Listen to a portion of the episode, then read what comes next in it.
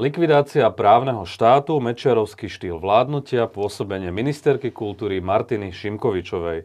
Aj o týchto témach budem dnes hovoriť s hercom Matejom Landlom. Vítaj v štúdiu Postoj TV. Ahoj, pozdravujem všetkých divákov. Poďme na to.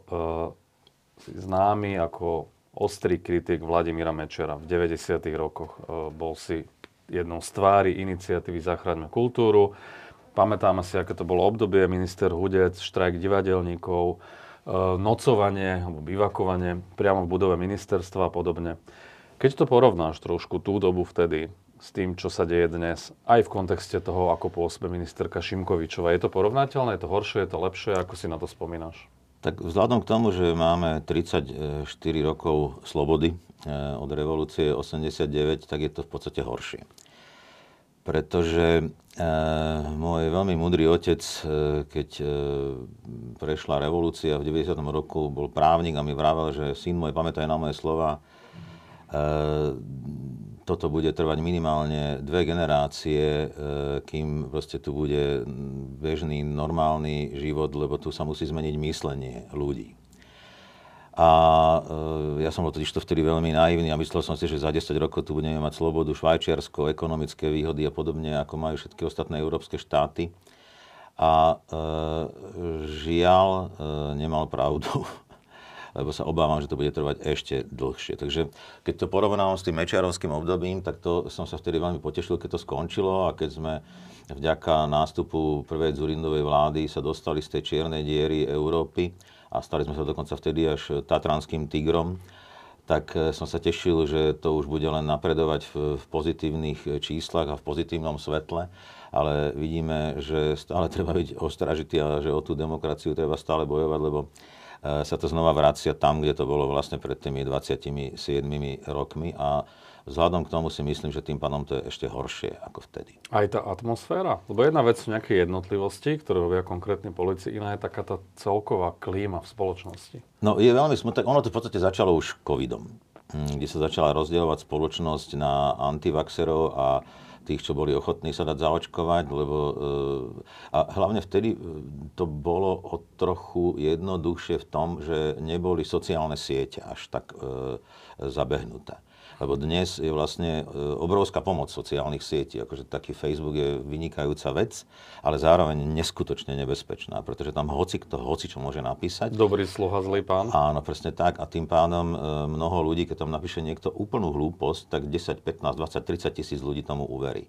A to je vlastne, e, vlastne nešťastie týchto sociálnych sietí, že tým pádom sa počas toho covidu rozdelila spoločnosť, brutálne sa rozhádala, čo je vlastne veľmi smutné. A potom... Teraz sa ide paradox paradoxne vyšetrovať manažment pandémie, čo je tiež istým spôsobom zvrátenosť, keď to robia tí, ktorí sami bojkotovali opatrenia a aj vďaka ním to zomierali ľudia. Ten, áno, doktor Kotlár, myslím, áno, sa volá. ale aj Robert Fico to zastrešil hej, politicky, hej. ktorý na mítingoch opozičných vyzýval ľudia, aby nosili rúško a podobne. No, to je napríklad úplne absurdné, čo sa vtedy dialo, pretože aj e, ja som potom čiastočne pochopil ľudí, ktorí sa povedzme individuálne nechceli nechať zaočkovať a bolo to ich absolútne slobodné právo a slobodná voľba, ale tí, ktorí vyzývali na chodenie, na mítingy a na stretnutia v čase covidu, keď kopec tých dôchodcov nešťastných, ktorí tam prišli, možno do dvoch, do troch mesiacov zomreli na covid, tak to bolo až podľa mňa až trestný čin.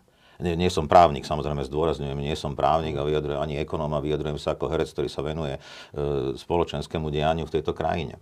A to bolo proste absurdné. Ja som sa tiež samozrejme zamýšľal nad tým, ale tam som si tedy uvedomil jednu vec, keď 95% svetových vedcov doporučí očkovanie a hovorí, že COVID je naozaj tu a je to COVID-19, proste jednoducho funguje a existuje. A je to 95% vedcov, tak asi na tom niečo pravdy Vráťme sa ale späť k tej klíme. Ty že to začalo tým covidom, ale to, čo je dnes, to, čo sa deje teraz po voľbách, najmä ministerkou Šimkovičovej pôsobením, to už by som akože úplne priamo s covidom nespájal, aj keď ona samozrejme je tiež človek, ktorý nejakým spôsobom bol v tej skupine. Uh, tá atmosféra teda, že aj to, ako, akým spôsobom ona komunikuje. čo ťa možno najviac vyrušuje na tom, ako sa ona správa? No, v podstate je to veľmi podobné e, s ministrom kultúry Hudecom, ktorý bol v tom 97. roku ministrom kultúry, ktorí e, chceli vtedy zaviesť tie RKCčka, regionálne kultúrne centra, ktoré by vlastne de facto určovali divadlám, e, čo budú hrať, ako budú hrať, že to by sa proste vrátilo pred 89. rok, keď boli komisie, ktoré schválovali divadelné hry, či sa môžu alebo nemôžu hrať.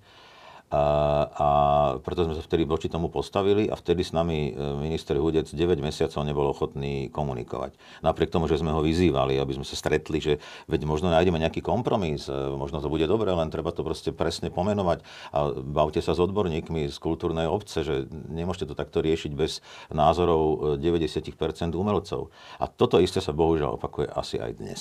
Zatiaľ to je len dva mesiace alebo koľko, ale je to veľká chyba a veľká škoda pani ministerky, že e, je tak autokratická jednoducho a že proste si chce zmeniť veci bez toho, aby konzultovala s drvivou väčšinou umelcov. Tá autokracia sa dnes prejavuje trošku inak, že chce rozhodovať e, sama o tom, že kto bude šefom galérie, múzea a podobne. Čiže ono sa to trošku vracia, ale sú tam aj také možno banálnejšie veci, ako bol ten list českému ministrovi, ktorý bol štilizovaný ako slohová práca na základnej škole.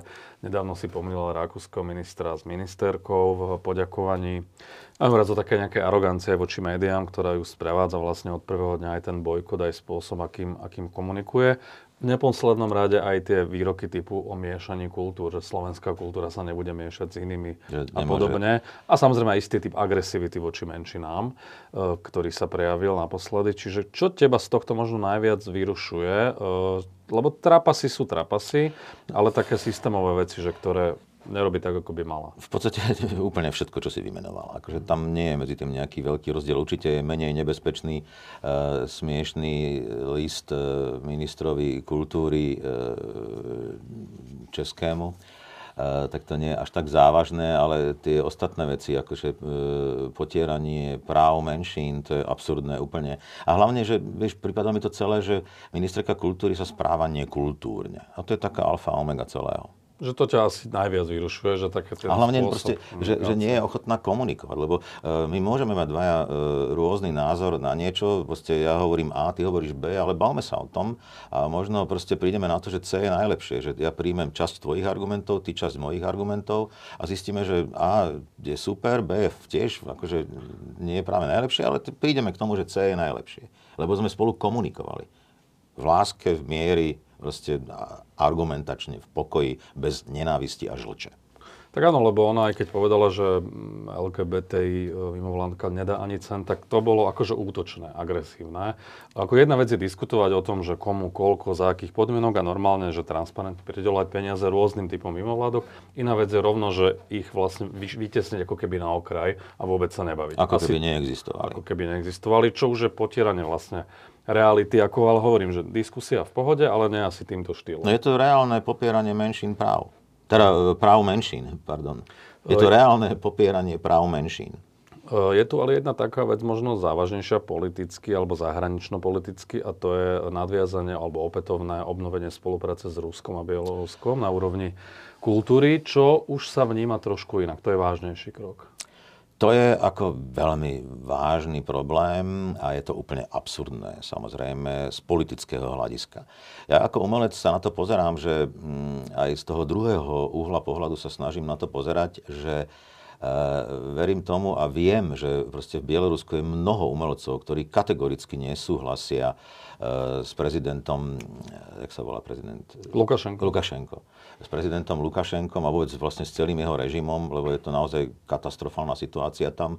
A určite drvivá väčšina tých umelcov vo vnútri sú presvedčení, že je to jeden proste, proste dia, diabol, ktorý to tam drží na úzde všetko, autokraticky. A je mi ich ľúto.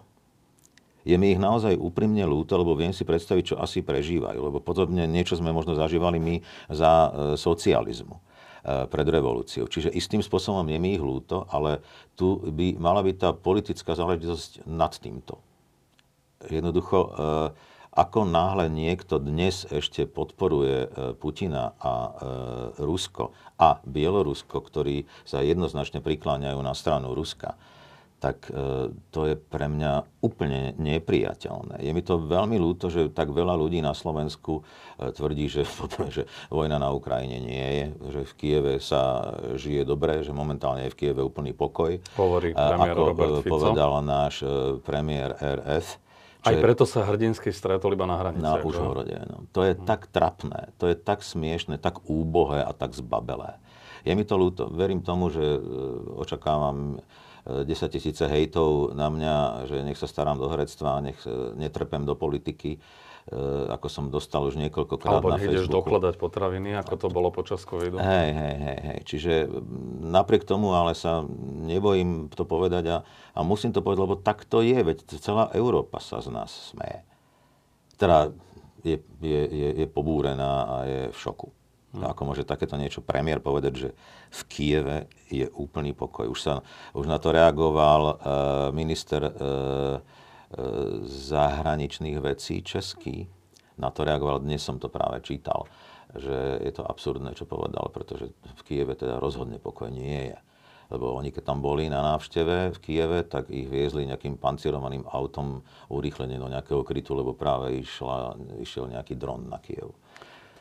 Minister, vrátim sa späť, ministerka Šimkovičová, alebo ministerstvo, e, paradoxne zmazalo všetky statusy od momentu jej nástupu do funkcie, argumentuje tzv. kybernetickou bezpečnosťou, že tam vstupujú tretie osoby do toho systému, že neboli korektne odovzdané heslá, prístupové k Facebooku a podobne. Nie je to len taká výhovorka, že možno si aj uvedomuje, že občas aj prepískne, že radšej to dala preč? Ja si myslím, že je to aj o tomto, že si uvedomuje, že, že veľa vecí prepískla a nechcela, aby sa e, to rekriminovalo, aby sa v tom ľudia vrtali aj do minulosti. Takže ja si myslím, že to je hlavný dôvod, ale to si len môžem myslieť. Hmm. Neviem to 100% potvrdiť. Pochopiteľne, mám len taký dojem z toho. Vznikla aj petícia za jej odchod z funkcie, ktorá nemá síce právnu relevanciu, ale je to silný nejaký signál občiansky, možno aj politický. Tie podpisy neustále stúpa, ten počet už bol niekde okolo 170 tisíc. Hmm. Paradoxne znova na to reagovala veľmi zvláštnym spôsobom. trestné Podala trestné oznámenie na petíciu, keď to mám veľmi zjednodušiť a zľahčiť, lebo vraj tie podpisy pribúdajú zvláštnym spôsobom a idú to overovať. To sa mi strašne páči, že argumentujú tým, že pribúdajú aj v noci. V noci. A veľmi rýchlo. Ako je to možné? Veď v noci nič nerobí. Áno, veď v noci majú ľudia spať. No, čiže asi aj toto bude krok, ktorý možno v konečnom dôsledku je podpili ten konár definitívne. Myslíš si, že je to podpili konár? Ja si myslím, že áno. Že ju odvolajú? Robert Fico je politik, ktorý... On, z, ktoré, on za ňou stojí? Áno, do istej miery. Zatiaľ to tak povedal. On je politik, ktorému neprekáža, keď ho tvrdo kritizuješ za rôzne veci, rôzne praktiky a možno aj na hrane, mafiánske, proste korupčné veci a tak ďalej. E, to on vie tým svojim voličom nejakým spôsobom vysvetliť, že to je nejaký politický boj, súboj koalície, opozície a tak ďalej. Ale nemá rád, e, keď jeho alebo jeho ministrov považujú ľudia za nekompetentných a smejú sa z nich. To sa už viackrát v minulosti stalo a ja si myslím, že aj ten jeho pohár trpezlivosti, to bolo aj z SNS v minulosti pri iných odvolávaniach podobne, že ja si myslím, že aj on má nejakú hranicu v tomto zmysle a keď to už bude naozaj že veľmi cez ten pohár preteka, tak si myslím, že zasiahne. Ale to si zase ja myslím. Zasiahne, ale to tým pánom najprv musí povedať predsedovi SNS, nie? Oni to rozhodujú. Budú to rie- budú, musia to riešiť musí spolu, to riešiť samozrejme. Aj. Teda, pardon, pán Danko. Pán Danko. No, čiže uh, nemyslíš si, že toto bude posledná kvapka? Nie si taký no, optimista? No, uh, chcel by som tomu veriť. Akože, vieš, no, uh, ja už som po 1. oktobri 2023 uh, menší optimista, lebo ja som veril tomu, že tie voľby dopadnú ináč.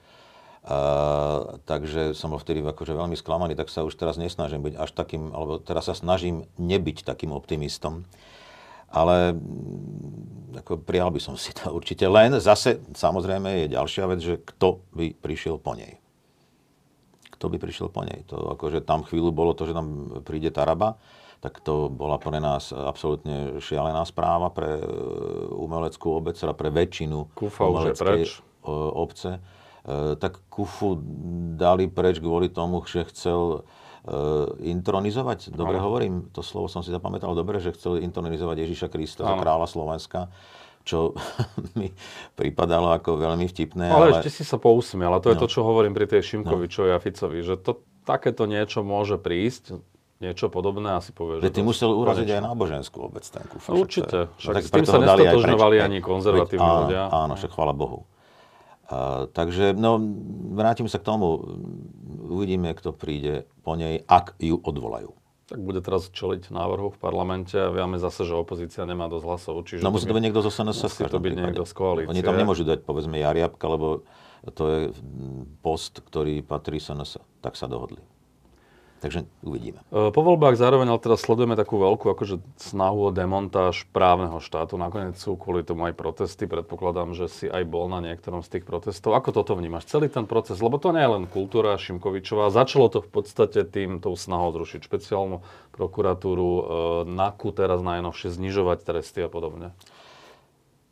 Mne sa veľmi páčil výrok eh, Peťa Bebiaka, keď teraz dostal vyznamenanie od pani prezidentky, keď povedal, že veľmi dobré obdobie bolo, keď bola vlá, úradnícka vláda pána Odora, a že vlastne to bolo dobre preto, lebo dve tretiny eh, ministrov nevedel eh, vymenovať po mene.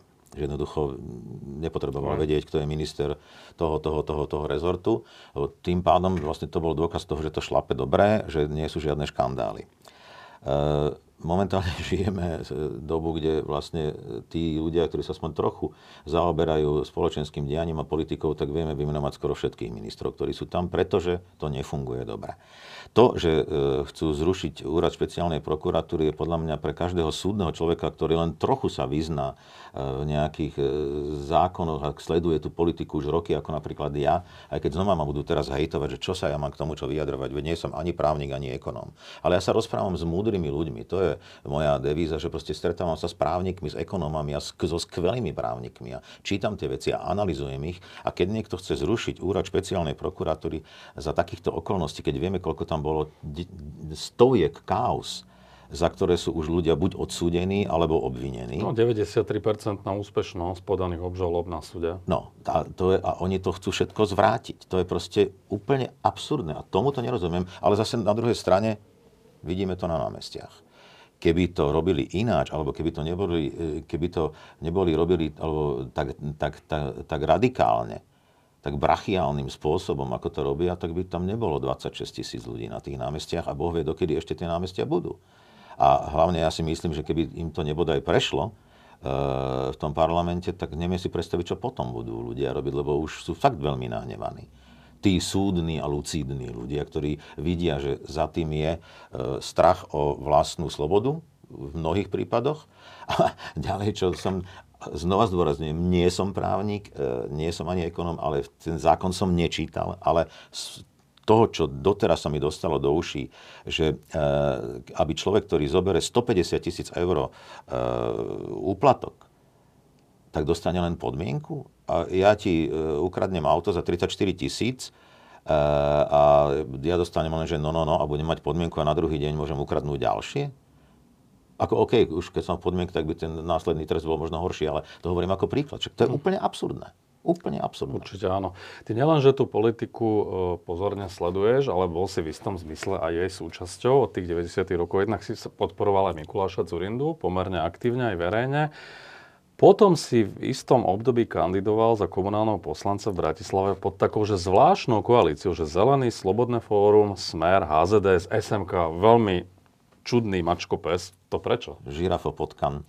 Vieš čo, toto je e, čierna diera môjho života a keď raz budem písať pamäti, tak budem tú kapitolu nazvem najväčší omyl môjho života. A neviem, koľko máme na to času teraz, aby som to vysvetlil. Nechcem sa nejako vyviňovať, ale ja som v prvom rade kandidoval za stranu zelených. Mm. Eh, oslovil ma istý pán Martin Jóna, ktorý bol predsedom eh, strany zelených v Bratislave. Či by som nešiel teda do tej vrcholovej politiky, lebo ma sleduje už dlhé roky a tak ďalej, tak ďalej. Vtedy som už, to bola eh, druhá vláda Mikuláša Zurindu. Tam v mnohých veciach napríklad som bol rozčarovaný aj z politiky Mikuláša Zurindu, že som v druhej vláde nebol veľmi spokojný s ním a s jeho vládnutím. Mnohé urobili chyby, vykašľali sa na kultúru a tak a tak ďalej. Prvá vláda, všetka čest mal by mať... Malá odbočka, ako si vnímal teraz ten jeho pokus o comeback, ktorý stále pokračuje v nejakej forme? Ja si ho veľmi vážim. Je to akože skvelý politik to bol a naozaj proste vďaka nemu sme v NATO a Európskej únii a skutočne by mal mať postavenú možno raz sochu niekde za to, čo urobil v prvej vláde. Lebo to bolo proste obdivuhodné a úžasné, preto si ho veľmi vážim. E, toto bolo už taký výkrik do tmy, akože bolo to tak trošku zbytočné. Akože myslím si, že to, mohol si to odpustiť. No, čiže späť k tým zeleným? Uh, takže vtedy ma oslovili zelení a boli sme vo štvrtok, už si nepamätám dátum presne, to viem, že to bol štvrtok, v Devínskej Novej Vsi sedela skupina strana zelených, partia ľudí zo strany zelených a z SDKU. A bavili sme sa o tom, čo, ako tie voľby budú prebiehať do mestského teda parlamentu. A e, na to mi zavolal, e, myslím, že to bol práve Martin Jona, nie som si teraz celkom istý, že nepríde, lebo mešká a že nepríde, lebo práve uzavreli koalíciu, tú, ktorú si spomínal. Uh-huh. Ja som skoro zo stoličky spadol.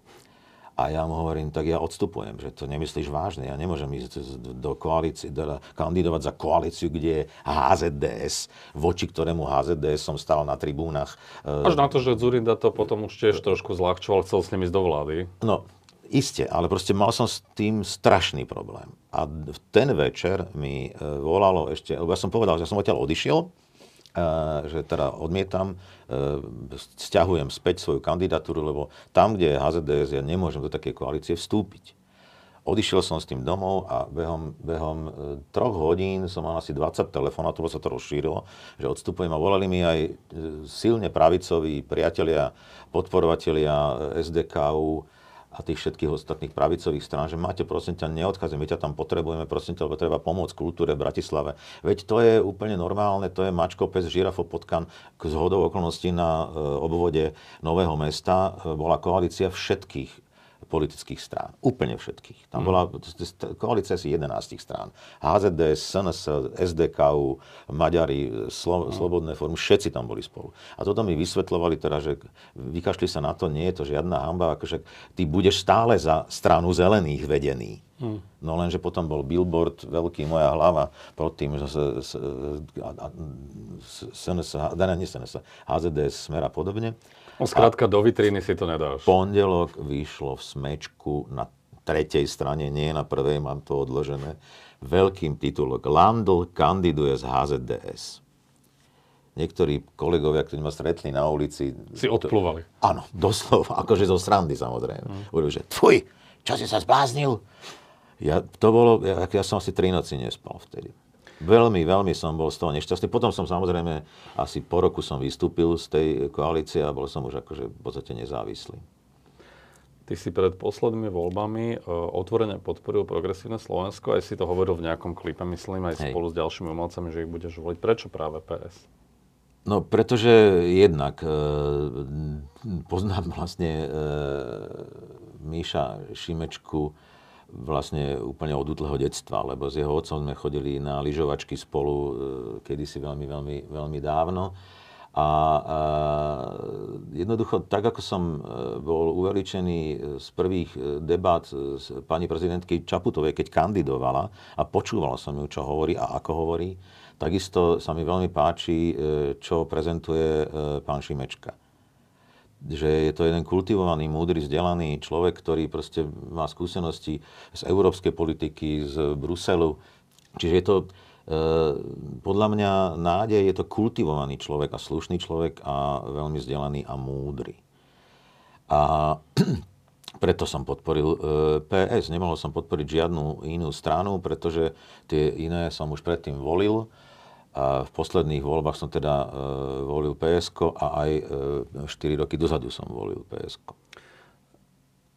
Dôverujem. Nie sú, tie, dôverujem. nie sú tie protesty e, aj pod hlavičkou teda PS, ktorý je hlavný organizátor, trošku ale spolitizované, respektíve, že sa tam vnášajú aj iné témy ako tie pôvodné, že sa tam čiastočne robí promo, PR prezidentského kandidáta Korčoka a podobne. Zdá sa, že to naráža v tej koalícii, alebo teda v tej opozícii.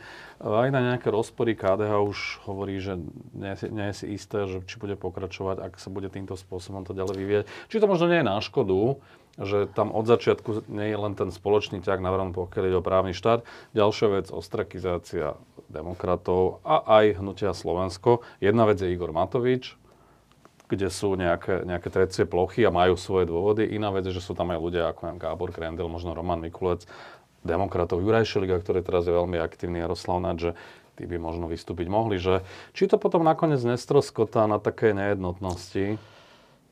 Myslím si, že by sa mali nad tým zamyslieť e, a tak ako sa vlastne v 98. podarilo poraziť HZDS tým, že vzniklo SDK, že tam bola tá synergia, tak by e, sa možno bolo treba nad týmto zamyslieť, čo si práve povedal. Minimálne, no bola by to asi väčšia sila. No. Minimálne by som tam doporučil prizvať demokratov, lebo e, napriek tomu, že pán e, Heger podľa mňa nebol úplne najlepší premiér, aj keď som si ho tiež vážil a je to veľmi slušný človek a múdry, ale podľa mňa bol málo razantný, eh, ale takisto sa mi páčili eh, vystúpenia eh, Jara Naďa a takisto aj pána Šeligu, veď konec koncov on moderoval tie mítingy po vražde Kuciaka a Martiny. Takže mm, tiež sa mi celkom páčilo a myslím si, že tento človek má šancu. Takže áno, podľa mňa by sa to malo trochu rozšíriť. Už dlhšie sa špekuluje, že príde moment, kedy aj herci, ako ty a ďalší, že e, otvorene vstúpite e, do tohto procesu, že vystúpite možno na tribúnach, že celá herecká, umelecká obec sa zomkne, lebo teraz je trošku ticho. Ak dáme bokom individuálne rozhovory, ako je tento, e, tak herci veľmi nejako, že otvorene zatiaľ nekritizujú to, čo sa deje. Zatiaľ je také, také ako ticho pred búrkou? Alebo ako to je? Komunikujete o tom vôbec? Uh, no samozrejme, akože... Uh... Vieš, ako to bolo aj pri protestoch za slušné Slovensku a nakoniec aj po Nežnej revolúcie, že herci boli aj tvárami v podstate tých protestov. Vieš čo, neviem, ne, neviem akože, uh, kto organizuje tie protesty. Tak politické strany. Uh, a zatiaľ neprišla ponuka asi zrejme žiadnemu hercovi ani spevákovi. Takže, no to možno príde neviem, teraz. To neviem, možno teraz, keď sa proste bude jednať o ministerstvo kultúry, tak eh, je pravdepodobné, že tam znova budú stáť umelci na... Tebe, keby prišla táto ponuka, tak vystúpiš. Asi hej, asi hej. No vieš, prečo by som vystúpil? Uh, mnohí ľudia ma proste hejtujú a nenávidia a sú veľmi vulgárni, čo je teda veľmi smutné, keď mi odkazujú také rôzne vulgárne slova na moju adresu, keď niečo zdieľam na Facebooku. Mňa to veľmi mrzí, pretože vieš, ja si myslím, že ja som e, väčší senesák ako všetci senesáci dohromady. E, Myslíš lebo, vlastenec asi skôr. No, ja som senesák v úvadzovkách, teda mm. patriot, hej, v tom no, presnom slova zmysle, ale schválne som povedal senesák e, v zmysle patriotizmu a vlastenectve, vlastenectvu. Ja som v 81. bol v Londýne s kamarátom na tri týždne a keď sme sa vracali cez Holandsko naspäť, tak sme sa zastavili v jednej emigrantskej rodine a nám povedali, nech tam ostaneme, nech emigrujeme. Ja by som nevedel emigrovať. Ja milujem Slovensko a nie je to proste kliše. Ja milujem proste túto krajinu, túto prírodu, týchto ľudí. Poznám napríklad veľa ľudí, ktorí sú voliči SNS, ale sú skvelí ľudia. Tam, kde mám napríklad chalupu. Dajú ti poslednú košelu, pomôžu. Sú úžasní, veľmi si ich vážim a mám ich rád. Len proste majú iné informácie. Žiaľ, z môjho pohľadu žiaľ, hej, samozrejme. Čiže, ale teraz som sa trošku zamotal, neviem, či som neodskočil od témy. Jednoducho, tým pádom, preto mám pocit, že takíto ľudia by mali hovoriť k ľuďom a mali by vystúpiť, povedzme, na tribúne, lebo o čo nám ide? Veď nám nejde o to, aby sa Rakúsko malo lepšie tým, že budeme stať na tých tribúnach, alebo Nemecko, alebo Amerika. Nám ide o to, aby sa táto krajina mala lepšie. Všetci ľudia v tejto krajine, aby sa mali lepšie. Preto tam vystupujeme. Pre nič iné. Ja z toho nemám žiaden profit, skôr naopak. Tak uvidíme, ako to nakoniec dopadne. Ďakujem za rozhovor. Taký krátky.